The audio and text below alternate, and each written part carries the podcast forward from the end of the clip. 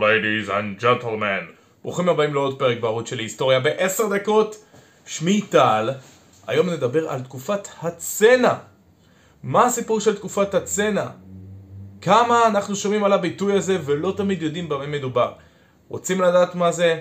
תחזרו אחריי, אחרי הפתיח. ערוץ היסטוריה בעשר דקות נתראה.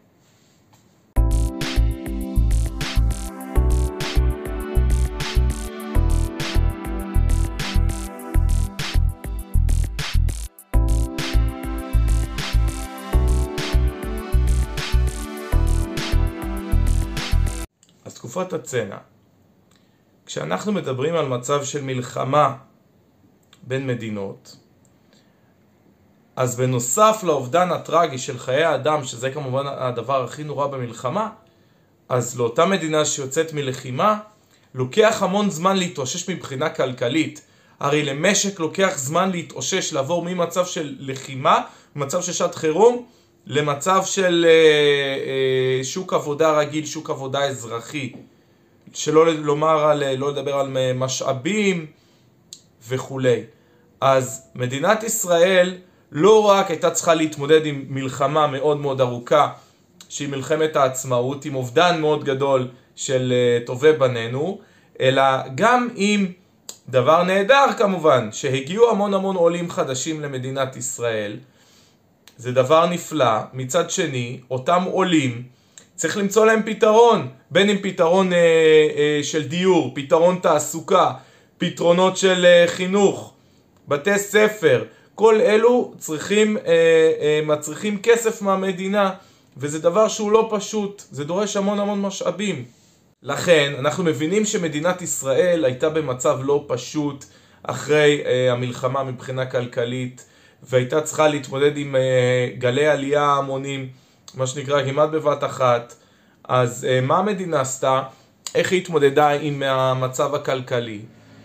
היא עשתה דבר כזה, היא החליטה שהיא בעצם תקים משרד, משרד ממשלתי, על מנת בעצם לענות על הצורך הזה של איך להתמודד מבחינה כלכלית, איך אה, להגיע למצב של חיסכון, של להצליח לתת אה, לכולם אה, מחיה בסיסית בצורה סוציאלית והגיונית לכל עולה ולכל אזרח במדינה.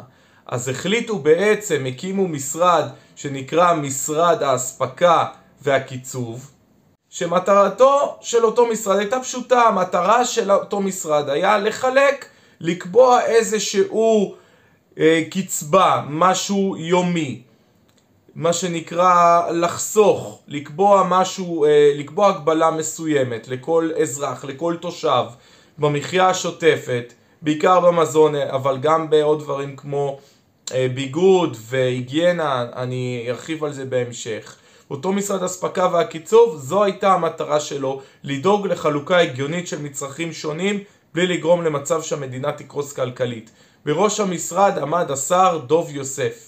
נקבעה בעצם קצבה יומית של מינימום 1,600 קלוריות לאדם. בפועל הקצבה היומית הייתה באזור ה-2,000-2,200 קלוריות. ועכשיו אני אתן לכם לדוגמה תפריט יומי לנפש.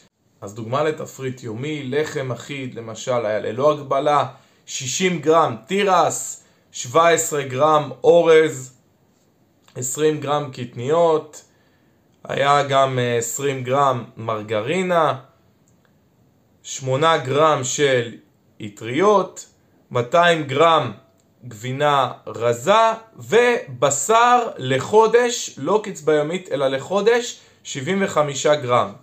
היו כל מיני מצרכים שהם היו מה שנקרא פחות חשובים מהבחינה הזו שהם לא היו בקצבה יומית, לא היו באספקה יומית והכמות שלהם הייתה משתנה, הגבילו אותם אבל הכמות לא הייתה קבועה.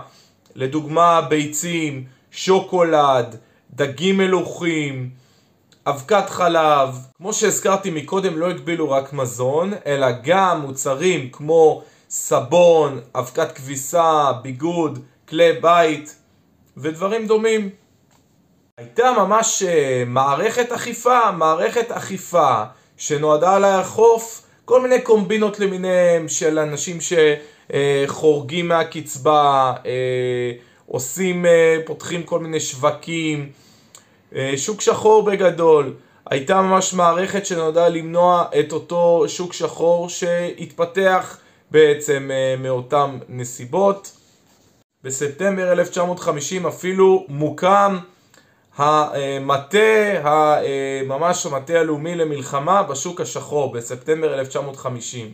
אפשר לראות דוגמה מאוד יפה לנושא הזה של שוק שחור, סרטי בורקס קלאסיים שלנו חבר'ה, אם אתם זוכרים סרטים כמו אסקימו לימון, אלכס חולה אהבה, שממש מתארים את התקופה הזו של שנות החמישים, אז ממש אפשר לראות את האימא שולחת אה, את הילד לקחת בסתר אה, ביצים, או אה, כל מיני מוצרים אחרים כמו אה, חלב, אה, דברים כאלה ואחרים. מתי הייתה תקופת הצנע? אז באמת רוב ההגבלות פחות או יותר בוטלו בשנת 1953, גם היה גל מחאה מאוד מאוד גדול של האזרחים כנגד המצב, נקעה רגלה מה שנקרא נמאס להם, ומצד שני המצב של המדינה השתפר דרמטית לאחר שהתחלנו בעצם לקבל את השילומים מגרמניה, הסכם השילומים מגרמניה אה, הזרים עוד אה, מטבע חוץ למדינה